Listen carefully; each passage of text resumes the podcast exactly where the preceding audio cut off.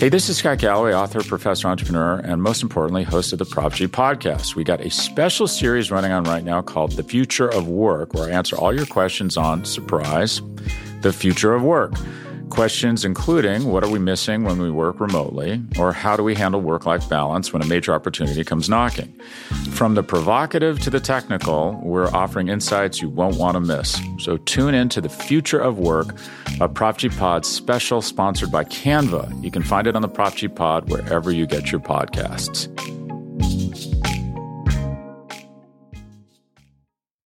For decades, milk has been fueling women marathon runners as the OG performance drink. And in the new docu-series Running Sucks, brought to you by Team Milk, Abby Ayres takes us on a journey of self-discovery as she meets several groups of empowered women runners to find out what drives them, what fuels them, and what pushes them to go the distance.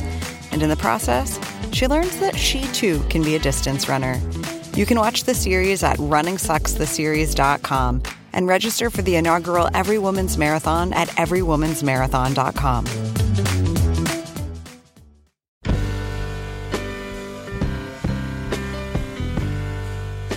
Hey, it's Max. We got a bonus episode for you, a special Father's Day edition of the Longform podcast. Last week I was in Washington, D.C., and I stopped by Evan Thomas's house. Evan Thomas was a longtime writer for Newsweek. Before that, he was at Time Magazine. He's a National Magazine Award winner. He's the author of several award winning books. He is also the father of Louisa Thomas.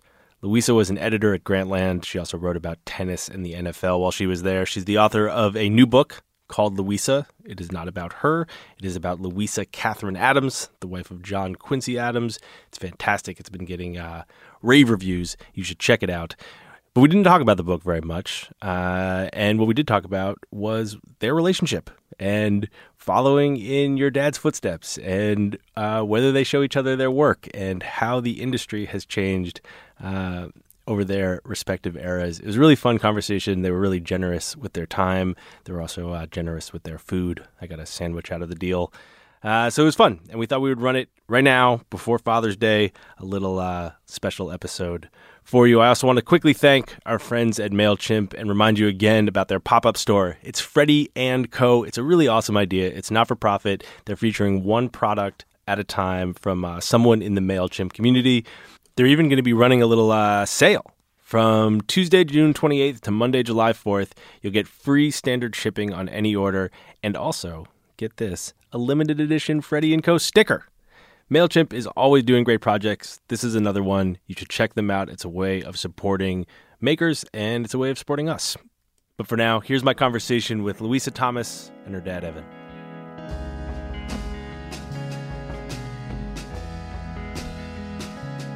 Hi, Louisa.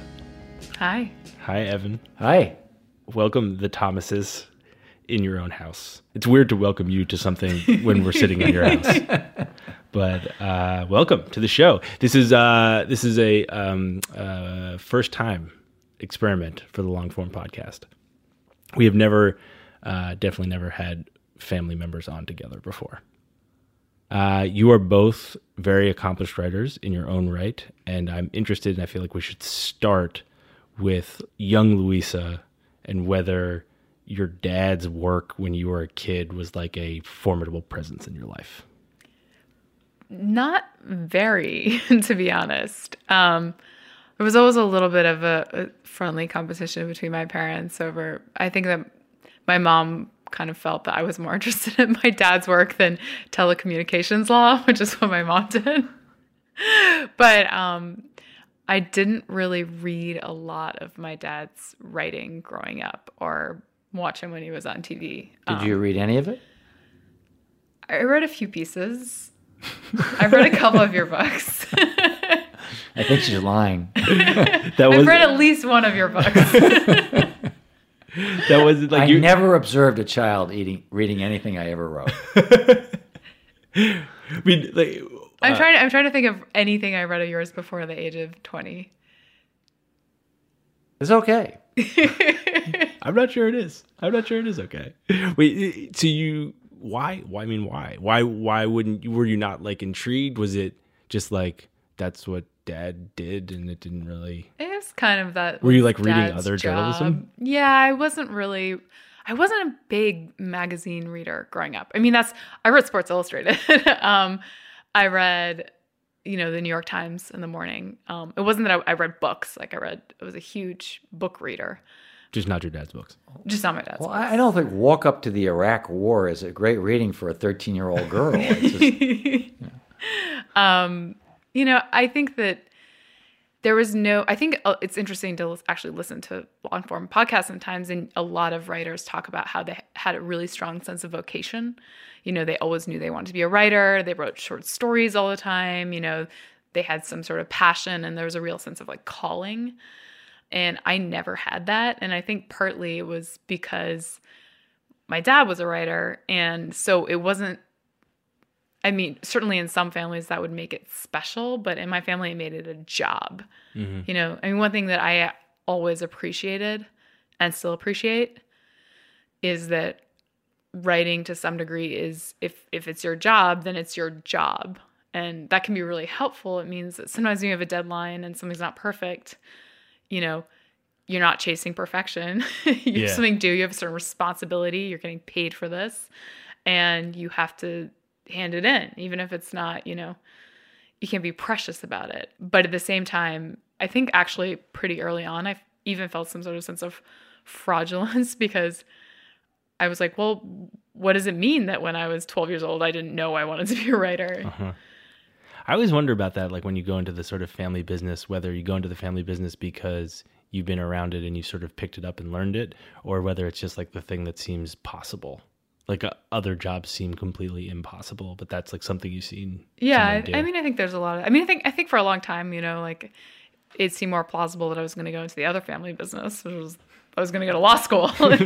So that is also we, were, we were hoping for that. I, it was actually really funny. I mean, I think probably Dad was hoping for it most of all. You know, as he was Well, yeah, urging did- law school Did on you me. not? Did you not want her to be a journalist? Did you think she would be? Uh, I sort of wanted her to be a lawyer. You know, the pay's better and it's secure, and uh, uh, she's a super smart student. So I thought she'd be a great. I, in fact, I'm quite sure it's not too late, Louisa. She's so smart that I, I've been. I went to law school. I've been. And both- my wife also is a lawyer. I know what smart lawyers are. Louisa would be a smart lawyer. I had no doubt that that was going to work out. But she didn't want to be a lawyer, so fine. But you still wouldn't mind if she ended up going to law school. No, I think it's probably too late.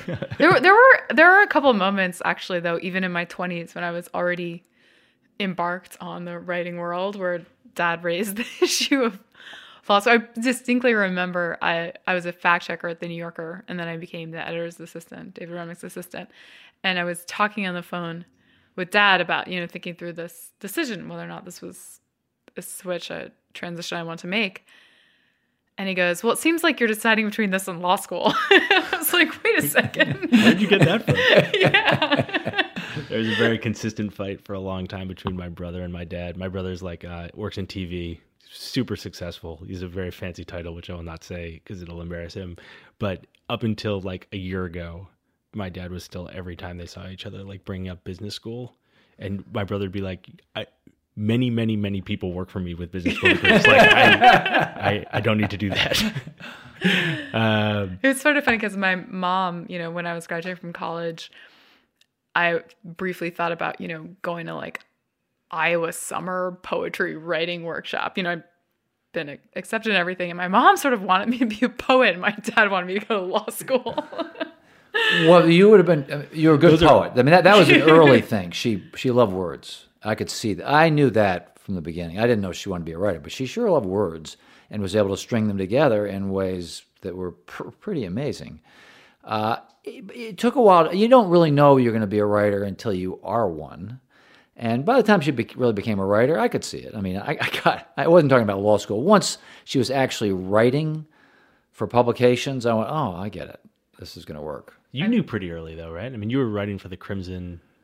Uh, that's a tortured tale because my dad was a book editor and he looked down on sports writers. And I was a, he would my father would say, "Well, James Reston started as a sports writer." Your listeners don't even know who James Reston was. He was you know a great columnist for the New York Times and was God to my father. The lead columnist for the New York Times, James Reston, he was he was Jesus Christ. And my father thought that's you know, you, that's what being a journalist was, was writing columns for the New York Times. You didn't get there by being a sports writer covering the hockey team for the Harvard Crimson. So he would sort of go, oh, well, you know, James Reston started as a sports writer. And I, so I sort of felt put down by all that. Uh, and so I kind of backed into, uh, backed into it th- through sports.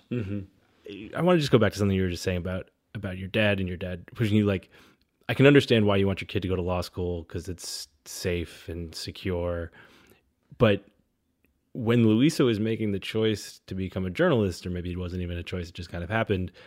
Like an industry that you had been working in for a long time was changing very rapidly, Sure. pretty clearly for the worse. Well, the money was going away. I, I've learned. From, I'm learned. I've learned from listening to your podcast. The industry is actually getting better. really? Yes, I mean that. How would you describe? I, I, what do you mean? Talent. I, I Louisa got me to listen to your podcast.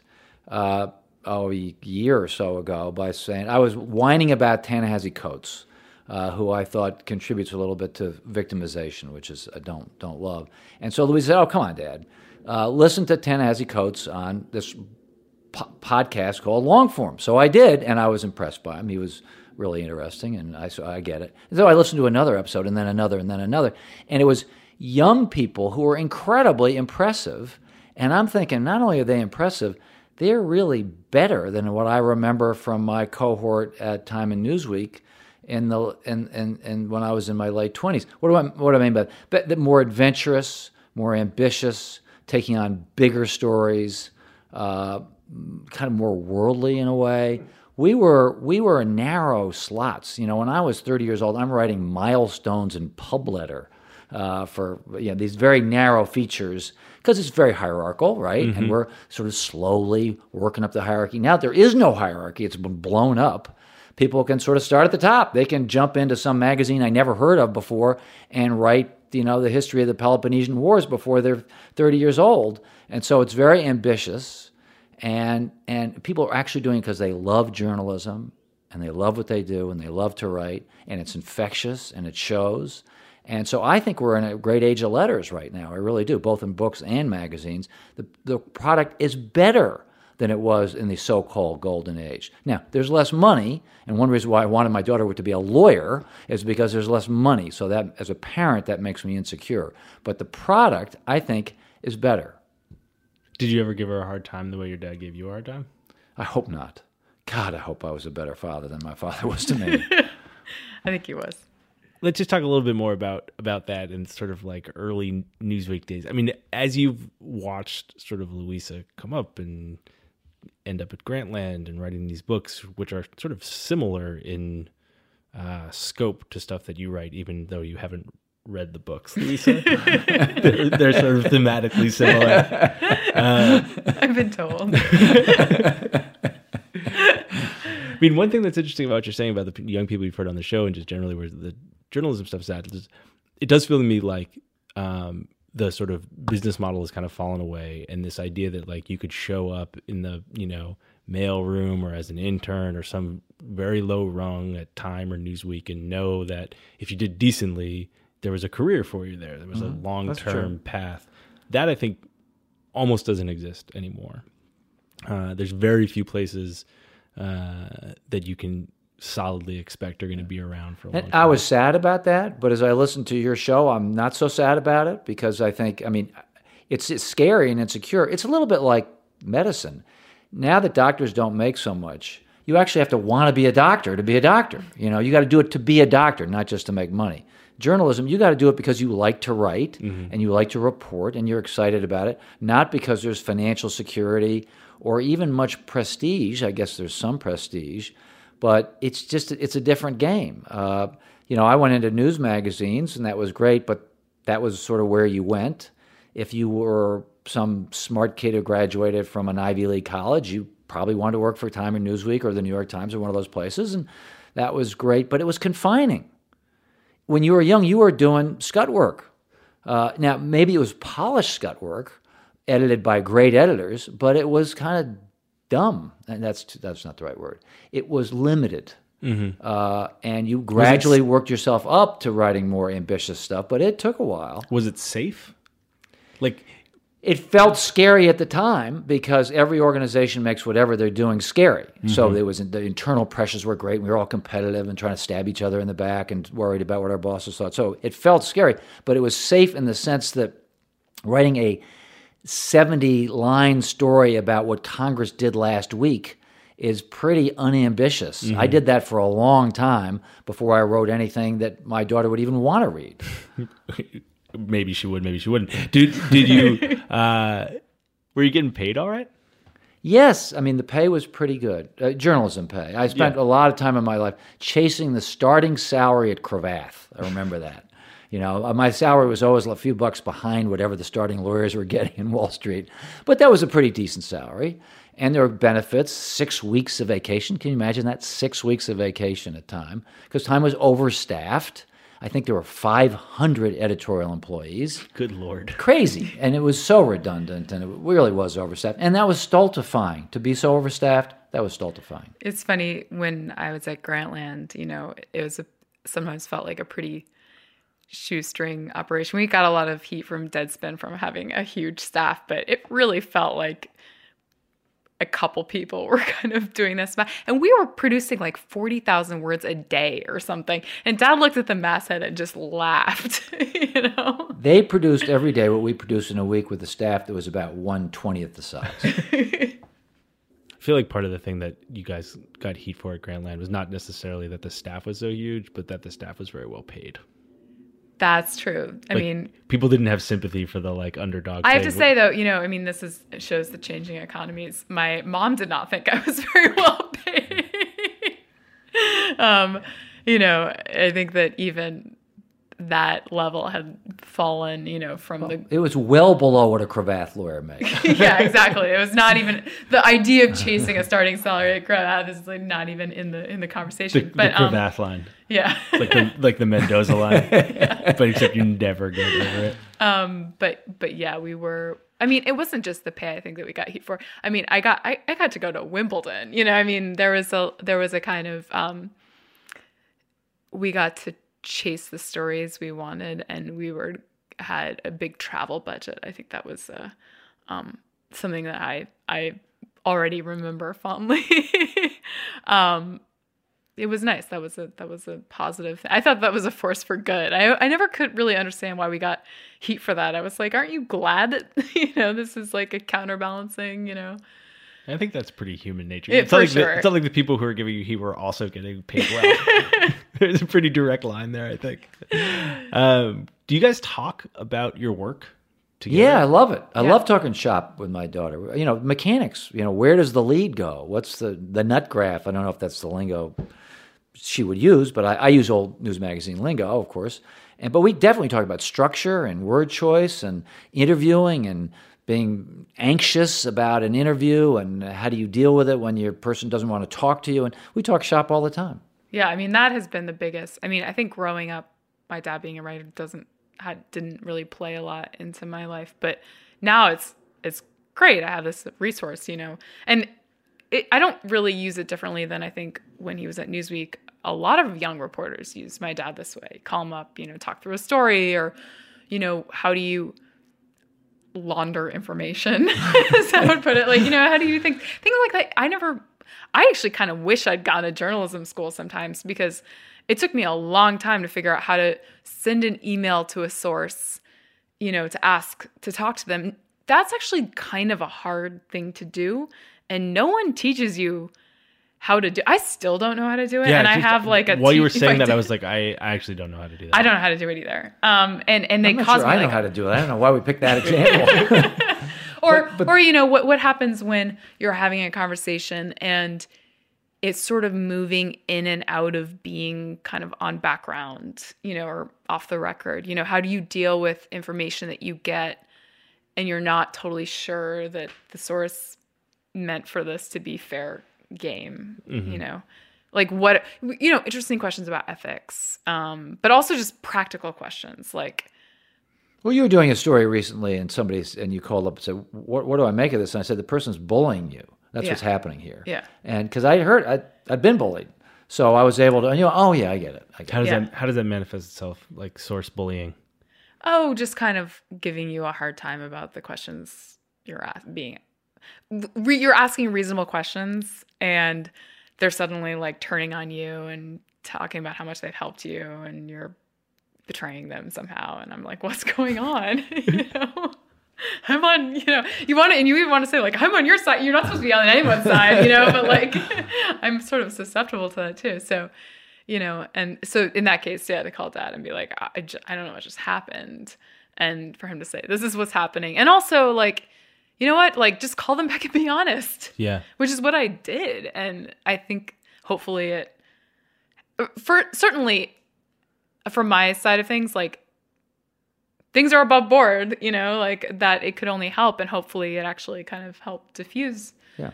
things. So, you know, I think that that was an example in which I felt felt really lucky to have someone to call and be like, Was there anything tricky about like following in the family profession? Like, did you pull strings or just decide not to pull strings? Not that like Louisa needed strings pulled, but you know, Uh, I helped get her a summer job at the Washington Post in the sports section when Yeah. she was 16 years old as a clerk. You know, I called the sports editor. It was pretty direct. I called this George Solomon and said, "Would you please hire my daughter, the high school junior?" Although maybe you'd heard about this job in advance. no, I can't no, no. remember. You brought, no, you brought me in to meet him because I Ah. read this Washington Post sports section every morning religiously. And you just brought me in to meet him. Uh, That I totally fixed her job Yeah. as a clerk at 16. but after that, no, no. That's not totally fair. I think that I definitely have um, gotten. I think that I it helped being hired at the New Yorker that you know I Dorothy Wickenden knew who my Yes, was, yeah, of, things of like course, that. that's true. Dorothy Wickenden had been my editor at Time, so she knew my name, and you know we were, you know, friends. I, I feel friendly towards Dorothy. I always see her every three years or something, but she was a fantastic editor, and yeah, so there's a connection. so yeah no i mean i think that but then you know i i became david's assistant after kind of after like a softball game you know i i um wait, and so in like the hierarchy of the New Yorker, David's assistant is a better gig than fact checking. no well act, i mean i think in terms of like pay and stuff it's below but it sets you up for a different kind of path right um I mean, I feel incredibly lucky to have had that fact checking experience. I mean, that was like a crash, the only kind of crash course I've gotten in reporting. That's something that my dad did not. Now I refer to him for advice, but like the actual practical experience reporting, I, I didn't write for the Crimson. Like I didn't have a lot of reporting experience. And when you're a fact checker, you have to re report a story at the New Yorker. So talking to sources and, and figuring out how to construct a story. And I mean, it's a really, um, good lesson. And so I was really, really, that was totally valuable and grateful. And then working with David, I kind of learned how to, I mean, the, on the editorial side and how to construct a story and things like that. But you, you learned about great editing by watching great editing. Yeah. One thing that struck me early in the game was Louise was an unbelievable editor. I mean, just way before her time, could take something that I wrote or her mom wrote and fix it. Uh, it was in a 360 editing. It wasn't just because it was, wasn't copy editing. It was conceptual. It was structural. It was the full deal. And some of that is because you, you know you're smart and you're good at it. But it must also be that you observed the incredible editing that happens at the New Yorker. Is, is that true? Oh, for sure. I mean, I actually still have. I like kept copies of some of David's proofs. you know, I like have Yeah, them. I mean, and I studied them. You know, um, and memos and stuff from like Henry Finder or whatever. I like really studied. You know what those Well, look like. And you learned. Um, and I'm probably I'm. I think you actually might agree with me. I'm probably a better editor still than I am writer.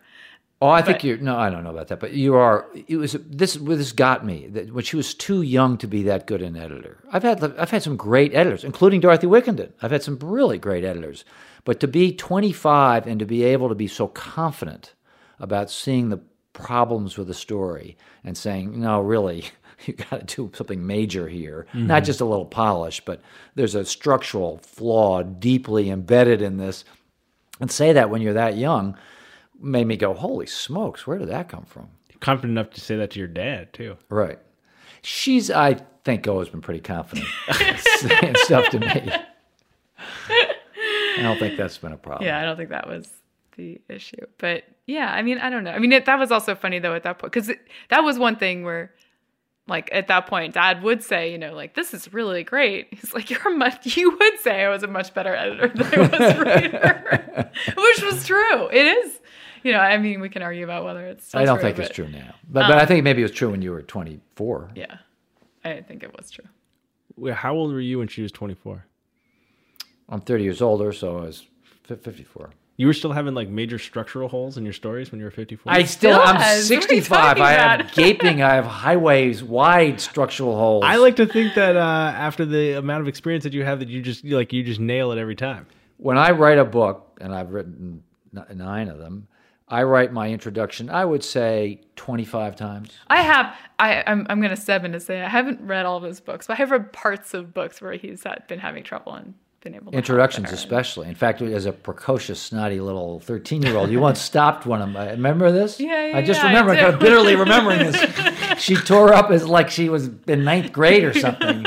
So I happened to look at, condescend to read the first page of something and so and changed and said the first. Oh no, the first sentence is all wrong. It's true. he changed it too. And I changed it and made it better. She was right, and I made it better. So it wasn't really 25; it was more like 13. Actually, in that case, yes. That's amazing.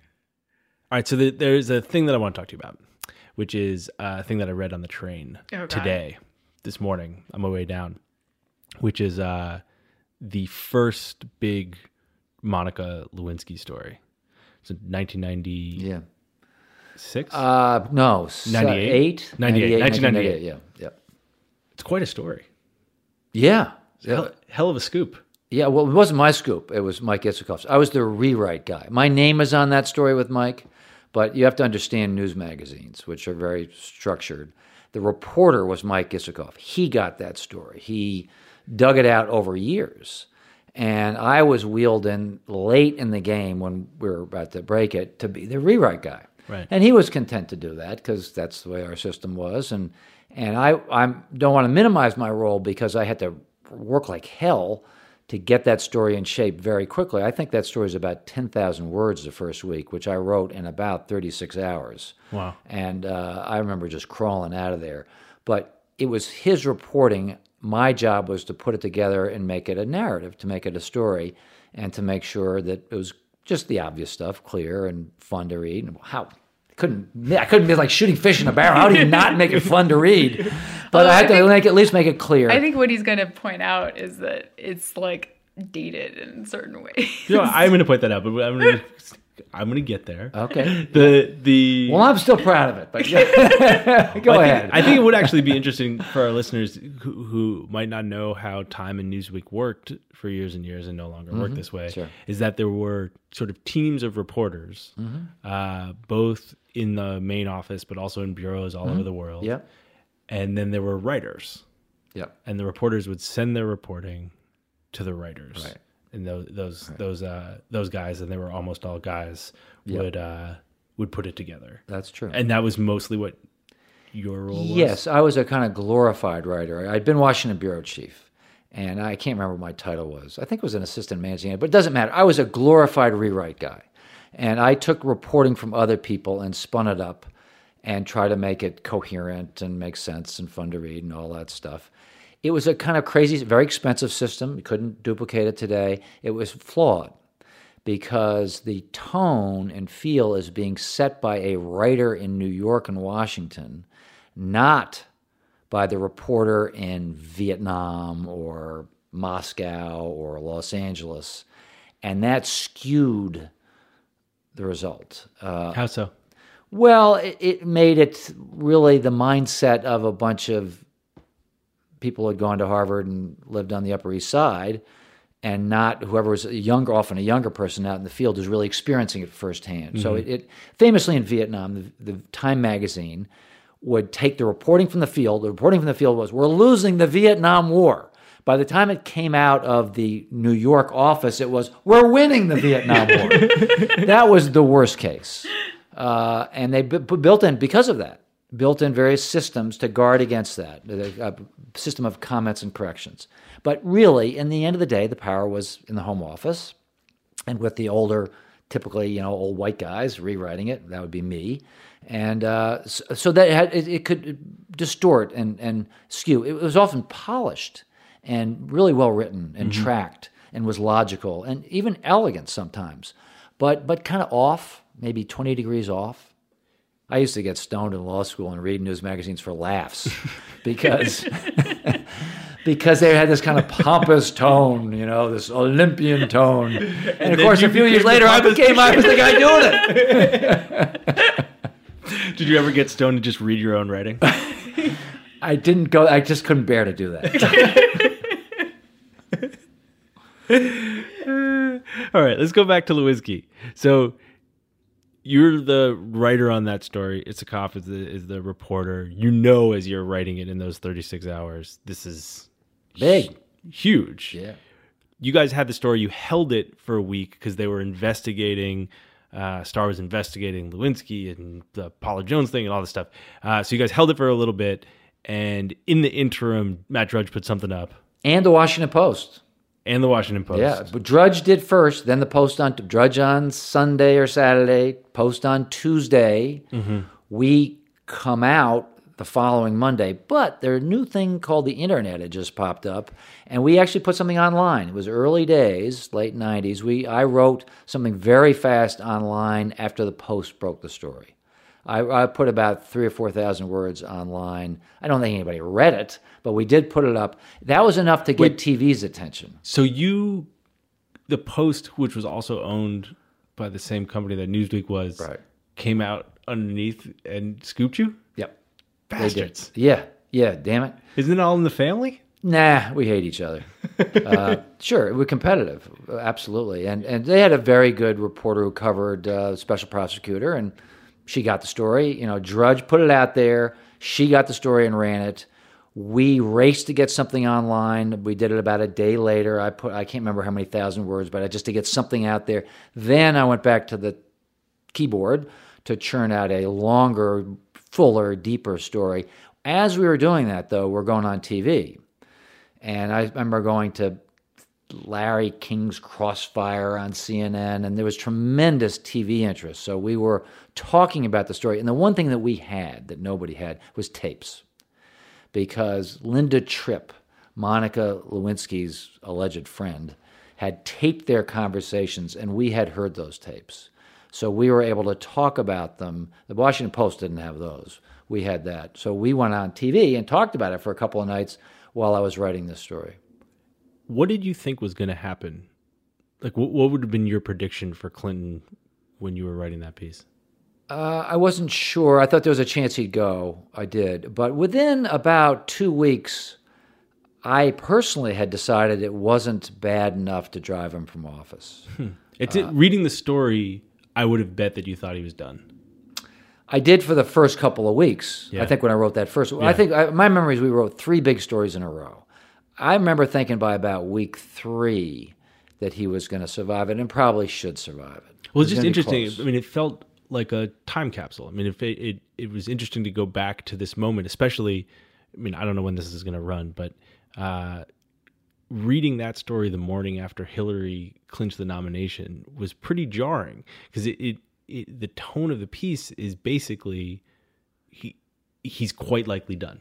Yeah, well, I mean, that's that, stupid Olympian tone I was talking about earlier, and I may have felt it in that moment. But I, what what I remember, of course, hindsight is always clear, is that after several weeks, two, three weeks, you know, he's going to survive this, and he probably should because it's just not worth a constitutional crisis. Now, it dragged on for nine more months because he was impeached. Right. And there was a trial in the Senate. So, and there was the Starr report. So it went on and on, and we dutifully covered it all. But my memory was that the, at the outset, it was super exciting, super scary. Oh my God, what are we writing here? we better be right or we're all going to be selling insurance, you know, next week. Uh, and and that was giddy for the first couple of weeks. But then I have remember I remember thinking, you know, he, he's going to survive this and probably should. One of the other uh, themes that comes through it is the the way that you guys wrote about Monica. The tone is also in hindsight feels like a time capsule and pretty wild. And I wondered whether it shaped the the narrative at all. The last line of that first piece is like something. The last paragraph is something like, uh, "Presidents have been felled by assassins and their own corruption, but never before has an American president been taken down." By a, a girl who needed attention. This is where his daughter disavows. Oh no, I'm running for cover on this. I haven't heard those words for a long time. I'm like, I'm starting to sweat. The amnesia setting in. Oh my God, what did I? What did I write? Sorry, sorry, Monica. it was uh yeah it was just I was like wow wow that is a different um that is a different impression than uh I currently have of her. I confess that's that's I'm I'm blithering here. I mean, I, I don't even remember writing that. Uh, I, I'm speechless. well, I mean, part of the reason I, I ask is because because of that like Olympian tone. It's hard for me. I mean, I was not as precocious as Louisa when I was 17 when that story came out. I was definitely not uh, editing anyone's introductions to their books, and so I don't remember how much that sh- those early stories shaped that narrative. But I wondered reading it again this morning whether how much that was on your mind. Like you guys had the story, you had the tapes, and it's just interesting to think like whether you were thinking about that scope or not when you wrote those kinds of pieces. what scope? how you shape how people, not only the information that people have, but the kind of tone and attitude. Oh, uh, I- we wanted to shape the tone and attitude. That's why I'm cringing at this. yeah. Oh, absolutely. That's that was our goal. Often, remember, we're not really bringing. Now, in this case, we were bringing new information, unusual. The old joke about a news magazine is like a news magazine with a scoop is like a whore with a baby. They don't know what to do with it because it was unusual that we really had fresh That um, reporting coming through again. in, in, in this case, in this case, we really had fresh, you know, Yeah. you know stuff. Uh, but more often, we were setting tone and Right. what you ought to believe about it. Not really presenting new information. We were taking information that was already out there and telling you, instructing you in a somewhat pedantic way, uh, what to believe. What was your relationship with the White House after that? terrible, I'm sure. Uh, I can't, I'm trying to remember. I just saw Mike McCurry last night, actually, uh, the world's greatest press secretary. Uh, so I remember having good feelings that they had a good press secretary, but I'm sure that our relations were just horrible. We were out to get, him. you know, it was an existential crisis for the White House. We were out to get him, and it was a nightmare. Uh, But as I say this, I don't think there really was much any contact with the White House because they certainly weren't speaking to us about Right. this. Uh, our contact was all, you know, it was really Mike's reporting, the kind of underworld of Monica Lewinsky and Linda Tripp and the special prosecutor's office. So those are the people we were talking to. We were trying to, uh, we were writing about Vernon Jordan, who is the president's friend, and trying to find out his role. part of the reason I was asking about the Clintons in particular is that I have wondered whether your work covering Lewinsky and covering the Clinton White House has interacted at all with the profile that you're doing, Louisa, of Bill. Like, do you We hope not. have, like does he does he know? Uh, uh, no. Well, I don't. I mean, I have no idea. Um, because I, of course, the campaign has been um actually great. Um, generally about helping me get whatever information I need. But like all um reporters so far, Clinton has not sat down for any interviews this year. So he has not sat down with. I hope to change that by the time this runs, but um, I'm working under the expectation that I'm not going to. Um, so I haven't talked to him, you know, about, and so I have no idea. I, I mean, I know that he knows I'm doing the story, and you know, it's like pretty easily Googleable if he someone wants to tell him.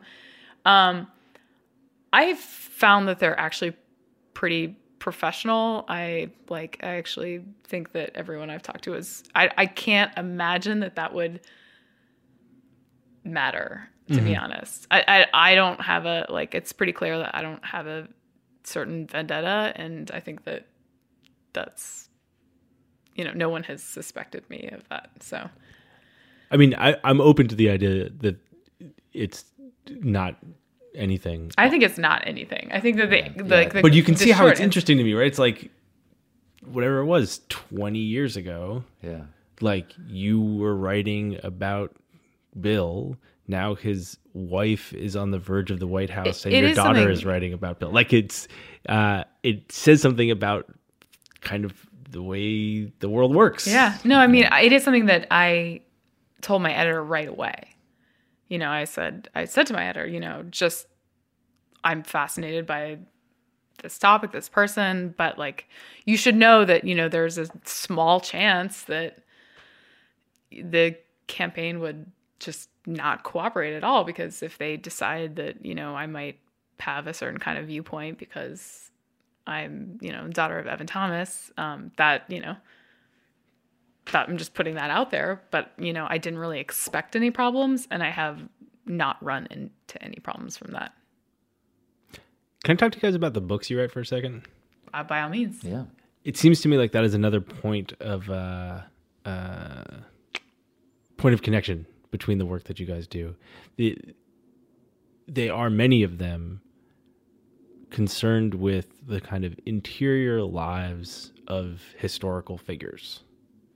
Does that does that sound like an yes. accurate description? Definitely. Absolutely. It's what we care about the most by far. Why? I mean, like, what? Why, why is that where your your family has settled in its book writing? Well, that's a good question. That is a good Uh, question. I mean, I think it's where the action is. It's where the most, to me, it's the most interesting question. What are they? What get inside their heads? What are they really thinking? It's extraordinarily challenging, of course, because you can't really know.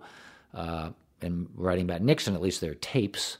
Uh, with Louisa, she's got to go back centuries to write about Louisa Catherine Adams. But Louisa Catherine Adams wrote three memoirs, endless letters. So you know, it was it was doable. And not only that, like she more than m- most historical figures. I mean, one of the reasons why she was such a great subject, even though she's not well known, is that she wrote so much about how she was feeling Right. and thinking. And obviously, you had to Like a three volume autobiography. right. I mean, there's a there's a you have to contextualize all this, but she was pretty transparent, you know, and and that was a gift. I mean, you can't do that with that many people. And she feels modern. Yeah. She- it's like a modern voice because she's talking about her feelings. In the early 19, early, you know, 1800s, most men were like her husband, uptight, writing for posterity Right. about Their future the biographers. future- their future biographers, and inauthentic, uh, very defended.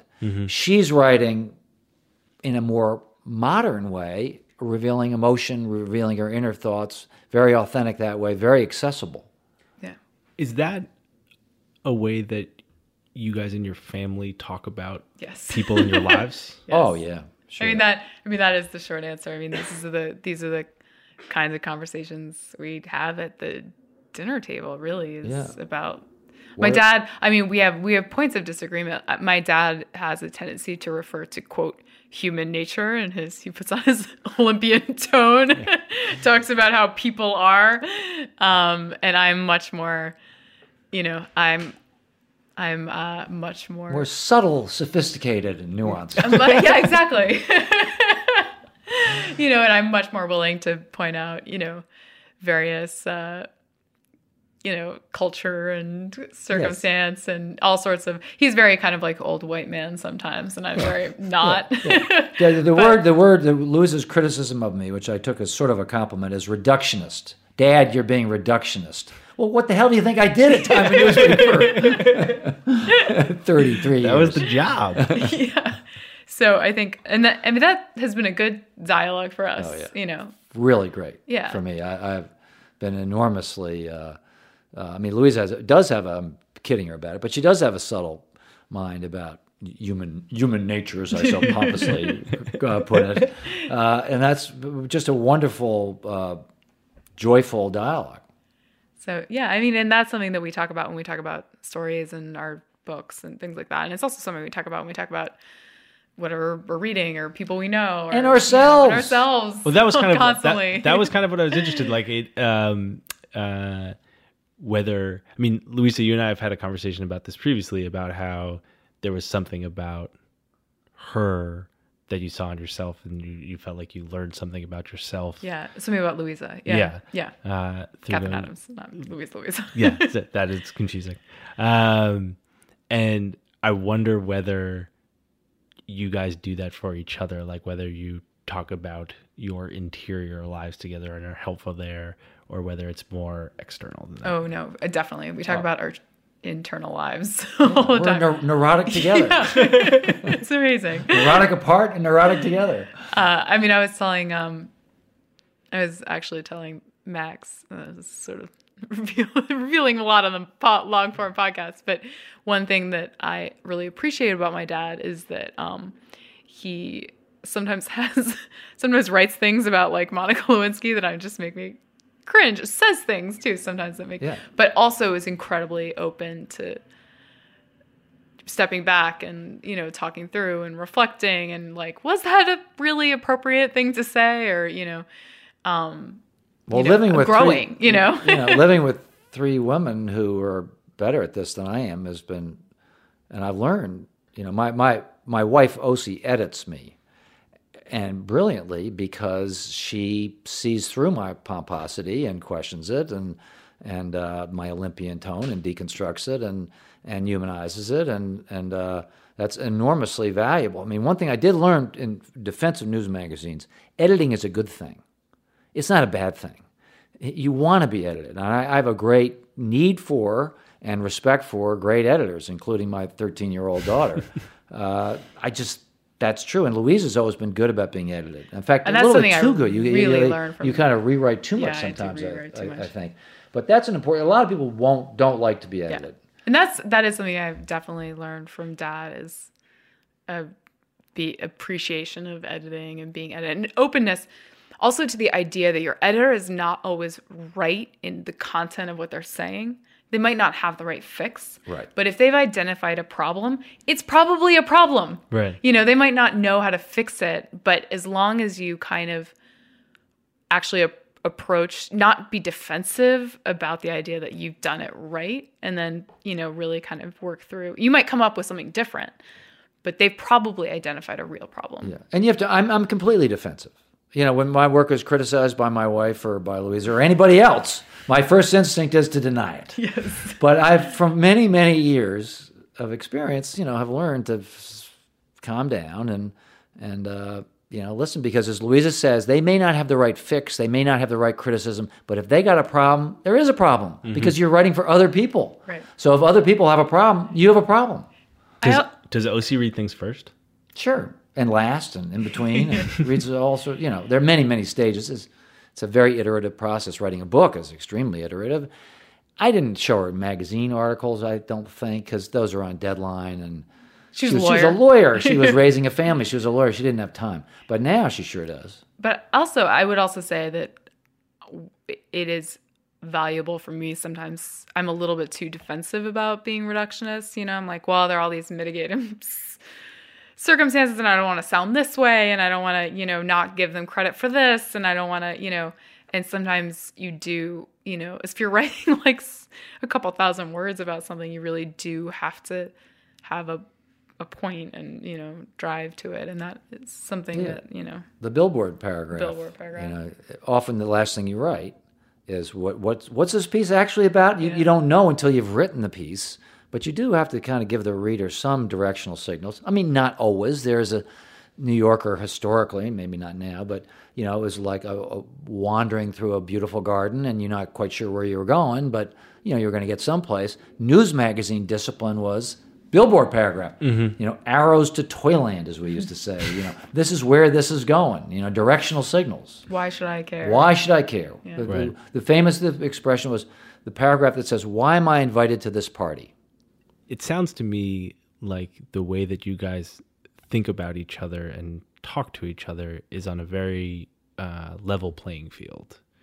Um, it's not hierarchical in the way that your news magazines were. Well, not as hierarchical as I wish it was sometimes, or could be. You wish you could you should you could go back and, and uh, assert your parental role. It was taken no, from I'm you at 13. No, no. I, I mean, I, I, I love being on an even playing field. It's more fun and rich, and and and and and I was, uh, you know, I, I guess as I think about, it, I have not thought about this much, but I should think about this because I was fearful of my father, and I'm sure I'm trying to correct against that uh, of not being the uh, omniscient uh, Jehovah uh, figure. I just don't want to be that, and so I think I've tried not to be. Now, it's complicated because, as Louise has already said, I could pronounce and sound like I was, you know, handing down tablets from on high, but I hope I have learned to stop that, or at least after I do it, to pause and say, well, you know, uh, uh, Richard Nixon used to say, this decision is final, unless you disagree. That's probably the way I am. What have you learned from Louisa? Oh, all sorts of things. Uh, uh, to be more open and thoughtful, uh, and and and you know, gen- there are big generational things here. I taught for seven years, so it's not just for my kids; it's also for my students. I taught at Harvard and Princeton, and and uh, that was an eye opener. I mean, the generations are different. I had narrow views about this and that, and they needed to be broadened. Just, I, I'm not. There's no particular generalization, but just being around kids are not kids; they're you know young adults. Uh, just being around them when they come from very different worlds uh, was helpful and kind of eye opening to me and humbling. That's one thing I've learned from my dad, though. I mean, the to appreciate that, or the kind of capacity to be open to being becoming more open. You know, to learn from other people's experiences. I mean, that's like a pretty basic thing if you're going to be a writer. You know, is to want to learn from other people's experiences. Otherwise, why are you Why are you doing it? Why are you doing know? Why am I invited to this party? Um, and it's hard. I, I don't. but- I don't pretend to succeed at this. I mean, sometimes I do, but I often miss. I do miss the boat. I don't. I don't know what. The, I had students. I don't know what the hell are you talking about? For twelve weeks, I never got it. But with others, I did. Has that instinct of yours, that sort of uh, curiosity and openness, has that ebbed at all? I think it's grown. If Oh, I I, can, hope kinda- it's grown. I hope it's grown. Uh, uh, oh, I hope so. Uh, yeah, no, I was not the most open-minded young person. Uh, I've had to work at it. How do you do that work? you know, just the same way anybody does by, by having children, by having a family, by having smart women around me, uh, by teaching, you know, uh, by reading, all the way, all, I don't have anything remarkable to say about this, all the obvious stuff. You, Louisa, were uh, a little nervous about this.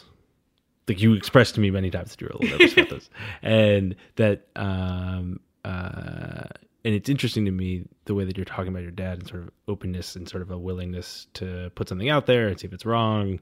Like, I'm just trying to like draw the line between those two things, if there is a line to draw. Well, I, I mean, I'm uh, one of the like contradictions inherent in me is that I'm someone who I'm like incredibly open, like I just say things, but I'm also incredibly private.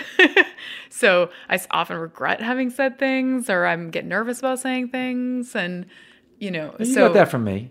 I'm a blurter, but then I regret it. But then you regret it. Yeah.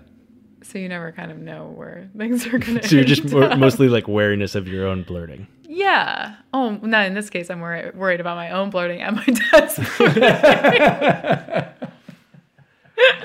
Do you think you'll ever write about yourself? I I don't like I didn't I don't like writing about myself.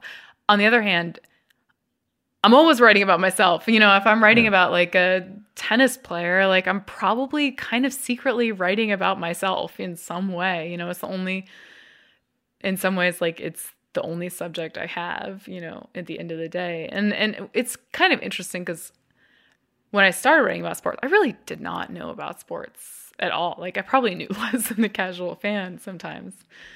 Um, but you know, I know myself, you know, and so, and I know how to ask kind of questions, not just of people, but you know, of the experience of watching or you know whatever. But the sort of way into anything is kind of like Carl Bialik, a writer at 538, calls this once called this the Thomas Doctrine. He's always kind of like secretly writing about yourself. Maybe that's very kind of like deceptive, and I would get in trouble for Well, there's a cliche. but All biography is, autobiography. autobiography, yeah. Uh, and I think that's true and kind of has has to be. Yeah.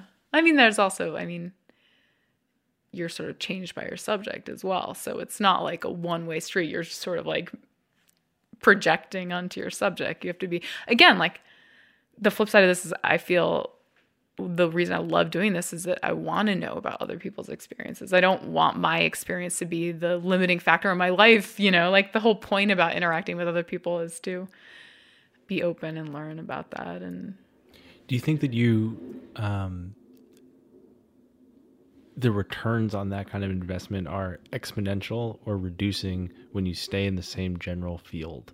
Like if you stick with sports, do you think that you'll go deeper and learn more in that way or that it'll start diminishing at some point? And I ask that in part because a lot of your books have sort of centered around the same general themes.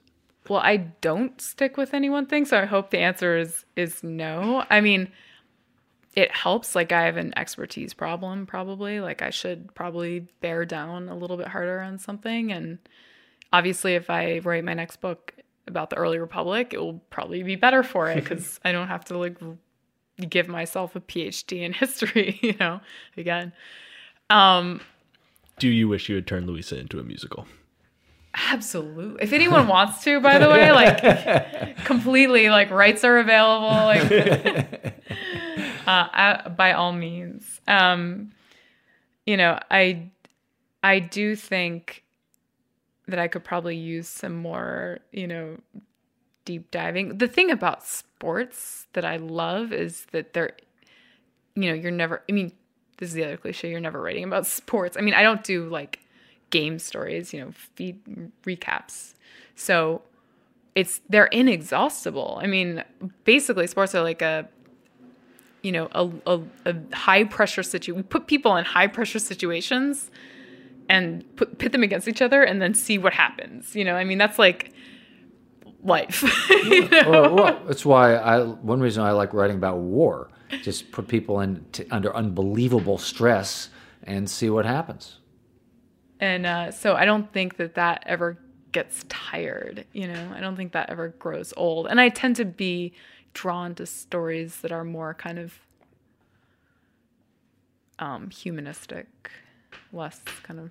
I mean, I wish in some ways. Some days I wish I were like Zach Lowe and I could just break down a play like it was nothing. But at the end of the day, I'm sort of more interested in, in heads. I think of doing a uh, hour plus long interview with one of my parents as like uh, being under unbelievable stress. So I, hope that, I, hope this was not. Uh, I hope this is not painful for you guys. I also don't know when you'll be in the situation again. So if there's anything else that you think we should talk about, you should tell me. When when are you going to be in your childhood bedroom again? Are we in your childhood bedroom right now? No, we're in my. So of course, so my we're in my parents. even better, we're in my chair, parents' bedroom when I was a child. Okay, so we're in your parents' old bedroom. You're sitting here with your dad with microphones and some random person you decide to let into your house. Is there anything else that you think we should talk about? That'll shut you right up.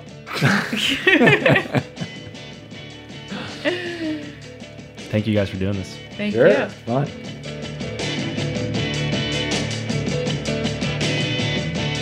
Thanks for listening to this special Father's Day edition of the Longform Podcast. I'm Max Linsky. My co hosts are Aaron Lammer and Evan Ratliff. Show is edited by Henry Molofsky. Our intern is Courtney Harrell. Thanks very much to MailChimp for their continued support of this show. They are why we can do pop up things like this, and they themselves are doing a pop up thing. It's a store. It's called Freddie & Co. It's at freddieand.co. Go check it out. They've got some fantastic stuff in there, and they're running a little special. You get free shipping coming up on June 28th. Thanks most of all to Evan and Louisa Thomas. That was a real kick for me. Happy Father's Day to all of you. We'll be back next week on Wednesday. See you then.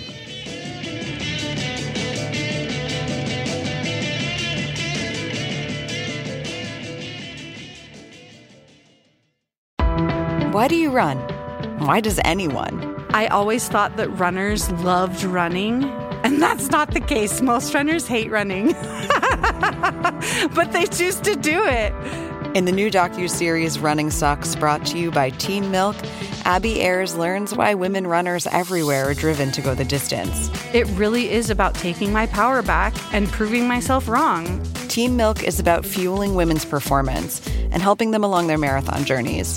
You can sign up now for the inaugural Every Woman's Marathon taking place in Savannah, Georgia on November 16th, 2024. Learn more and register at everywomansmarathon.com.